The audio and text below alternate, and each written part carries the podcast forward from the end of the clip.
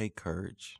Understand that you don't have to have it all together. You don't have to see the process before you even start. You just have to have a mentality that you're going to see it through. You're not going to quit the moment you are faced with adversity. You're going to allow yourself the freedom and grace to experience whatever comes your way. If you fail, you fail. It's okay. Failure is not losing, it's learning. When we change our perspective on how we view the results, we can experience a freedom that is like no other when it comes to creativity. Now you can create because you're allowing the things that seem to be mistakes to be turned into something that becomes your masterpiece. This is your individual journey, your own creative expression, and the beauty is in the eye of the beholder. You can see the beauty in adversity. You can see the beauty in your chaos and craft something that is amazing. Allow your mind to craft the life that you envision.